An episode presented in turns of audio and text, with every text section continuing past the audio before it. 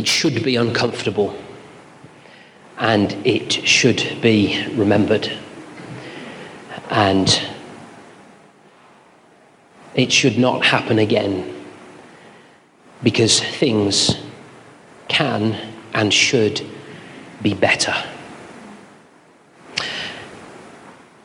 And that's part of the theme that we have started with when looking at the Sermon on the Mount, and particularly starting with the Beatitudes, that things can and should be better. And they are better when God is on the throne. That doesn't mean that suffering and persecution and oppression doesn't happen. And so, I draw our attention to a couple of things as I try and launch forward into today's topic as we look and delve a bit deeper into some of the, or one of the Beatitudes. And I've put on some of the tables just a bit of a, an outline of kind of direction or trajectory of where I'm heading that may well help in if you wanted to jot some things down as I went through my various headings. I've partly done that because it's going to help me this morning. I'm, I'm hoping that um, you'll be able to stick with me for a few moments as we try and delve a little deeper into a couple of important topics that may help us frame some important thoughts of what God is doing in the world and in and through us. But certainly, by way of brief recap that last week we looked at how the Sermon on the Mount was set on a, a, mountain, not a traditionally understood sacred place. And you can listen if you wanted to listen to catch up on, um, uh, on, on what's it called, on the podcast. Um, we also looked at how often in the Sermon on the Mount, you have heard it said, but I say to you, and Jesus is encouraging us perhaps to remain curious and inquisitive. The goal, one of the goals, is the boundless goodness of God to be encountered. We reflected on how blessed is an already existing state of happiness and good fortune, that they affirm a quality that is already present. But also, we reflected and on how heaven in this context is God's space where full reality exists, close by our ordinary earthly reality, and interlocks with it. So, what is Jesus doing with the Sermon on the Mount? He's announcing, he's embodying, he's enacting the kingdom of God. He's announcing and he's embodying and he's enacting the king. Essentially, Jesus is saying this this is what life is like with God as your prime minister, as your president, as your, as your chief, as your lord, as your monarch, however, in that, when God is in charge, this is what life should be like. The Sermon on the Mount perhaps is Jesus' government's manifesto of sorts. It's the politics of Jesus, the politics of love. And in fact, when we read these statements, if they are just dimmed down to nice, fluffy things that we remember, then I would say we have significantly missed the truth that they are revealing for our lives and our society. And so, unless we believe the one who is saying these things, and often there are many we don't believe. But unless we believe the one who is saying these things, these things are actually quite unbelievable. Jesus is revolutionizing and redefining life itself with the reign of God. Let's remind ourselves a little bit of the context, perhaps, that he was in at that time, because that's always helpful for us to understand what that may be illuminating for us. That of course, the Roman government was the superpower and dominant culture of the day. That there were some significant parts of Judaism that were expecting the coming of the Messiah, that on that return there would be a revolt and overturn, uh, overthrow the power of the Roman government, restoring them to their rightful place. That a particular region had been shrouded in wars and rumors of wars. There was much going on when Jesus said these words.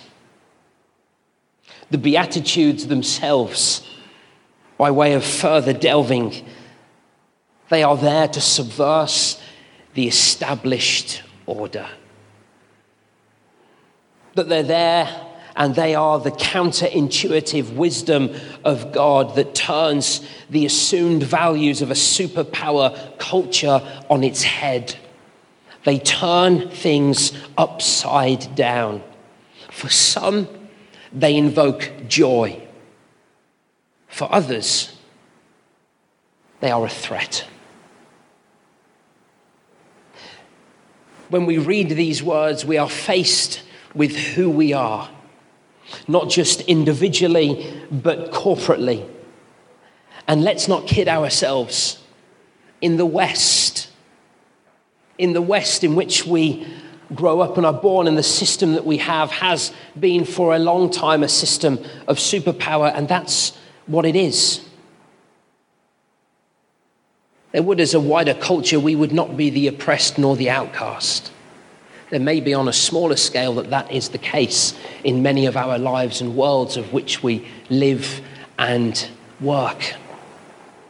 But that can make us all, myself included, uncomfortable. And it should, because it did. So there's something that when we hear these words,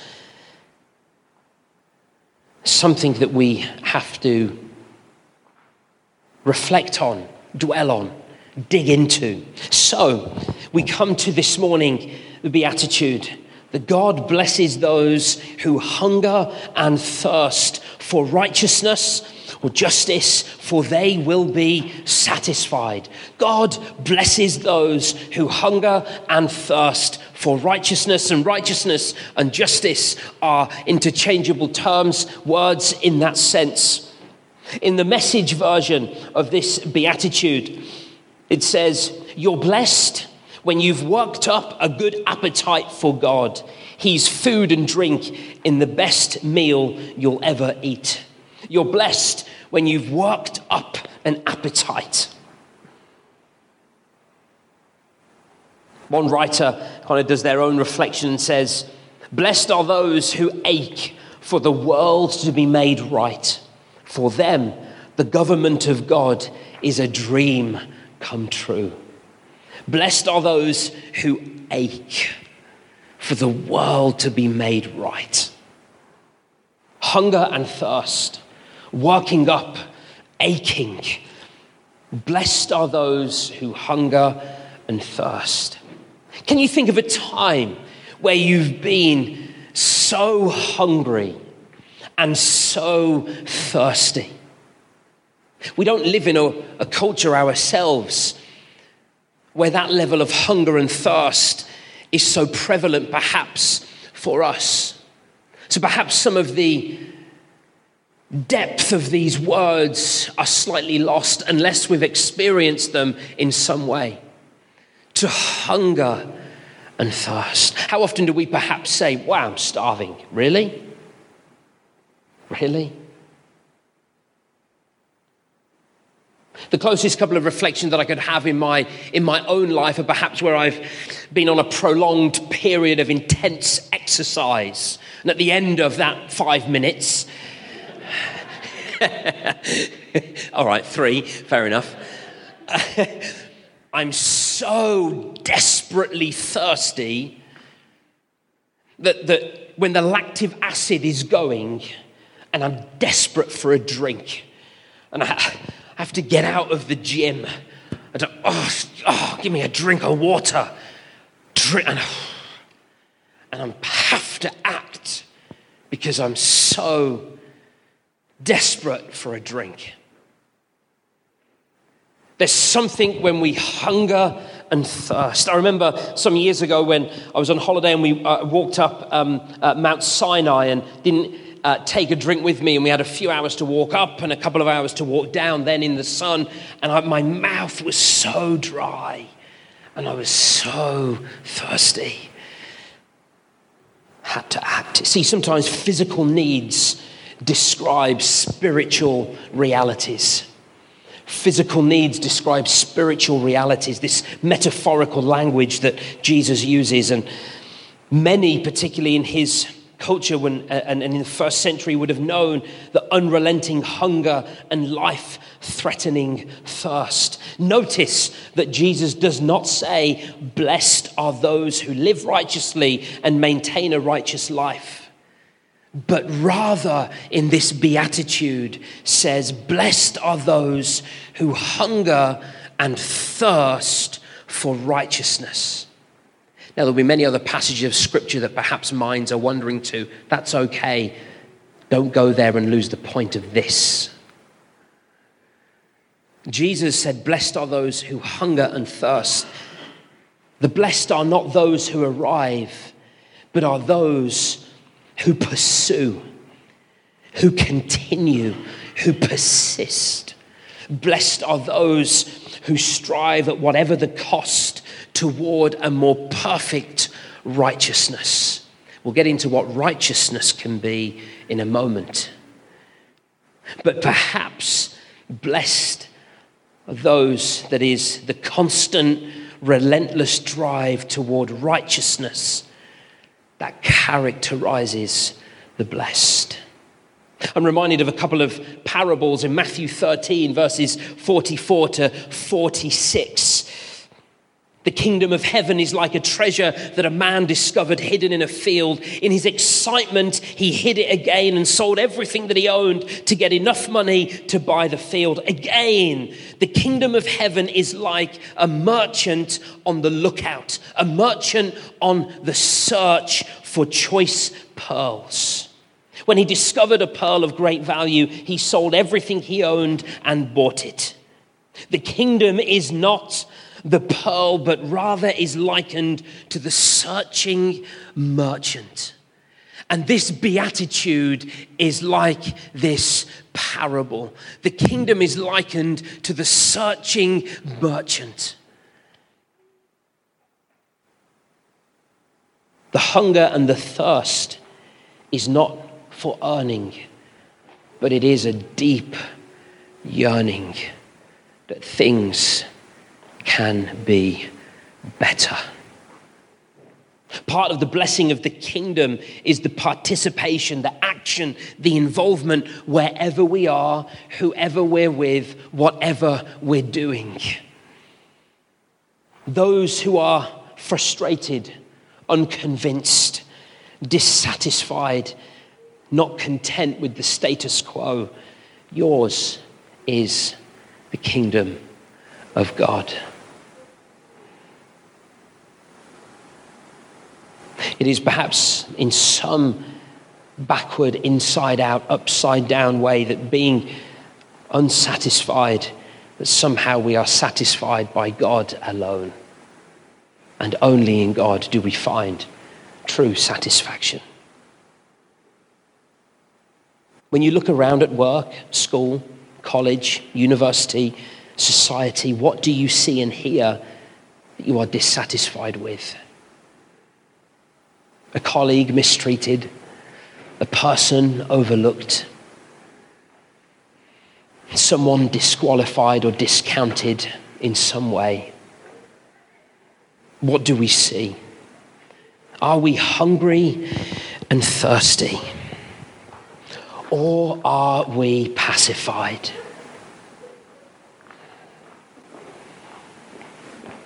Do we have the dummy in our mouth? Where we're just satisfied with the status quo. Many of us perhaps will have had these or used them as parents or grandparents in different ways. We borrowed this off Matt and Vicky. It's not Matt's, he's told me, it's the girls. Are we pacified by the status quo?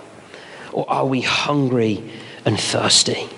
So, what about righteousness. When we hear that word, well, I'll give you some of my poor Hebrew and poor Greek. The root word for righteousness, tzedakah.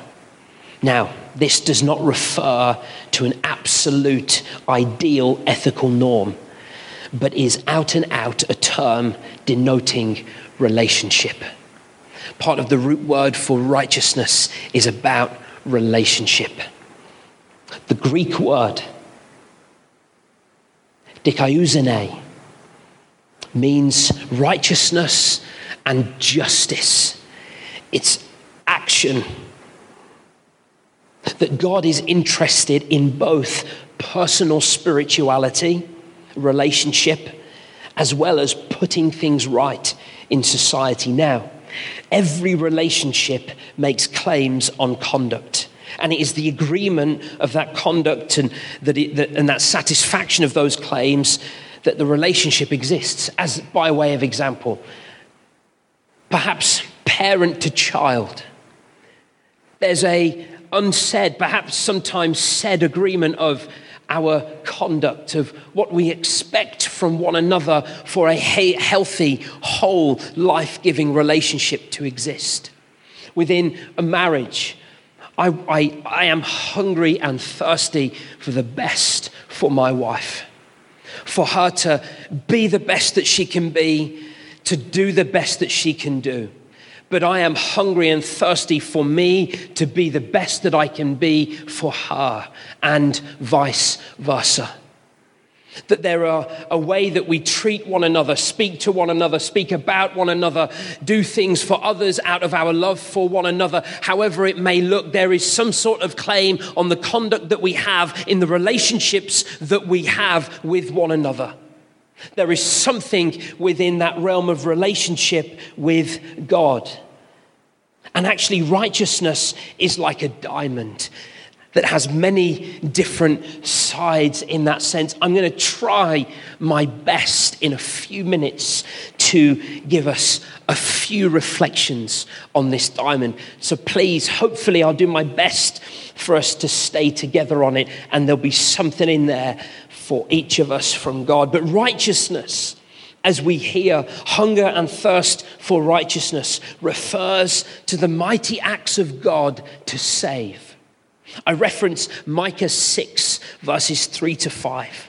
The prophet writes, O my people, what have I done to you? How have I wearied you? Answer me. For I brought you up from the land of Egypt and redeemed you from the house of slavery. And I sent before you Moses, Aaron, and Miriam. O my people, remember what Balak, king of Moab, devised and what Balaam, the son of Beor, answered him, and what happened from Shittim to Gilgal, that you may know the righteous acts of the Lord in some versions, it may say faithfulness of the Lord. In others, it may say saving acts of God.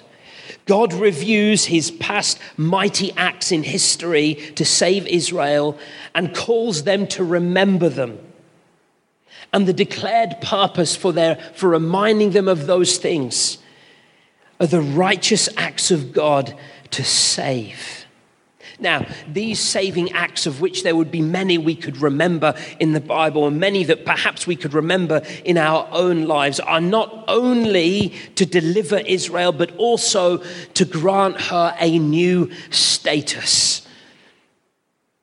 Now, righteousness as we hear it is not just about God's saving acts, but is also to do with declaring righteousness over Israel over you and I in the sense of Gentiles being grafted in. So I'm going to read this quote, the best one that I could find to help possibly sum it up. This is by a, um, a biblical scholar called Rudolf Bultmann, and he says this Righteousness does not mean the ethical quality of a person. It does not mean any quality at all, but a relationship That is, the Greek term for righteousness is not something a person has as their own. Rather, it is something that they have in the verdict of the forum to which they are accountable. I.e., Karen and I, our forum that we are accountable is our marriage. The actions that we have toward one another, out of the relationship that we have, we are accountable in the vows that we have made. The commitment that we have given to one another is the forum to which we are accountable. God's saving acts out of relationship then make that relationship with God the, the forum to which we are accountable. So he goes on to say, Matthew 5 and verse 6 obviously does not mean those who ever striving and endeavor to attain ethical perfection, but those who long to have God pronounce the verdict righteous as his decision over them in the judgment.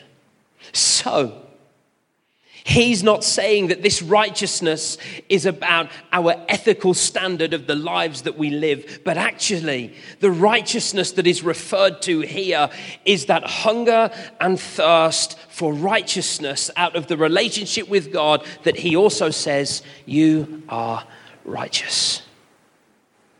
You are the beloved of God and belong to the family of God. You are my children. So, I give us a couple of examples from Scripture.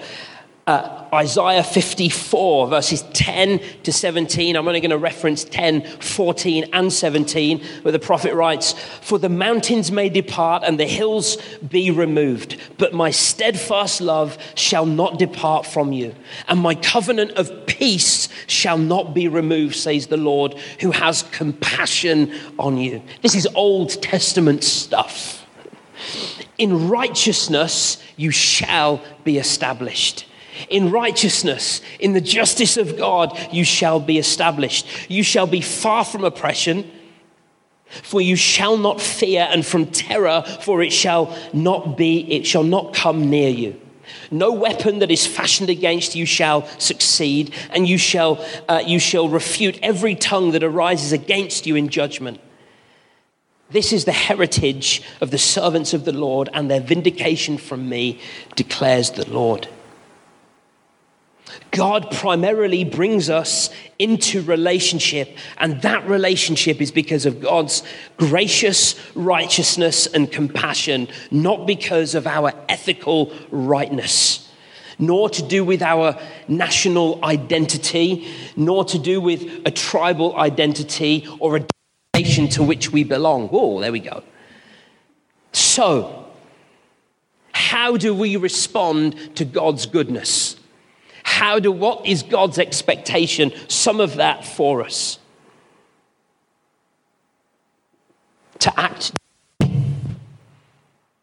to show mercy and compassion to the outcast, the oppressed, the weak, the orphan, and the widow. Thanks, mate. Of course. It wouldn't be the same if there wasn't an appearance from you. Thank you. So, Job 29, 14 to 16. This is such an important verse to grab hold of today. Job, when you know the story of Job, who loses everything, going through an awful time, he says this I put on righteousness, and it clothed me my justice was like a robe and a turban. I put on righteous. What was his righteousness? What was his justice? I was the eyes to the blind and feet to the lame. I was a father to the needy, and I searched out the cause of him whom I did not know. The righteousness that Job claims for himself are compassionate acts for the weak and vulnerable, not the objective application of a law or code. But the righteousness that he draws on are acts of compassion to the least of these.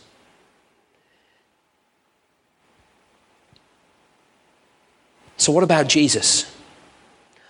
Again, in Isaiah 42, verse 3 prophetically speaking of the suffering servant. A bruised reed he will not break, and a faintly burning wick he will not quench.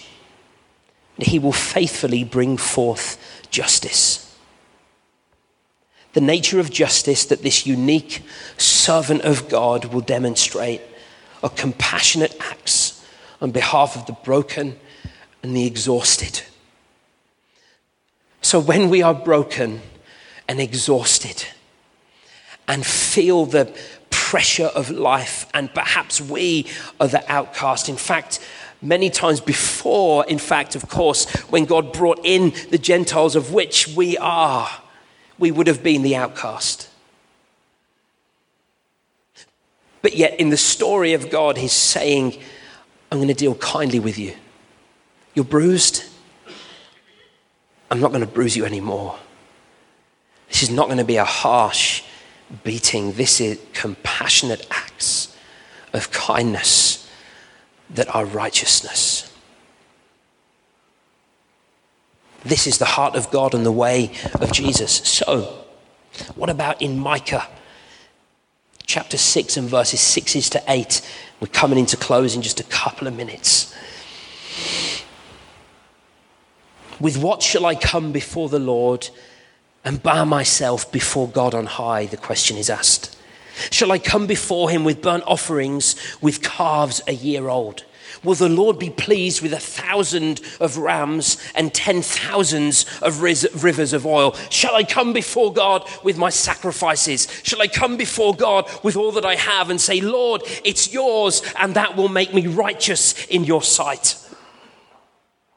But he has told you, O oh man, what is good.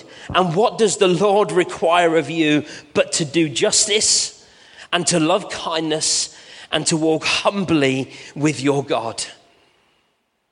That Micah continues to clarify this definition, this facet of righteousness, by recalling God's righteousness in delivering his people.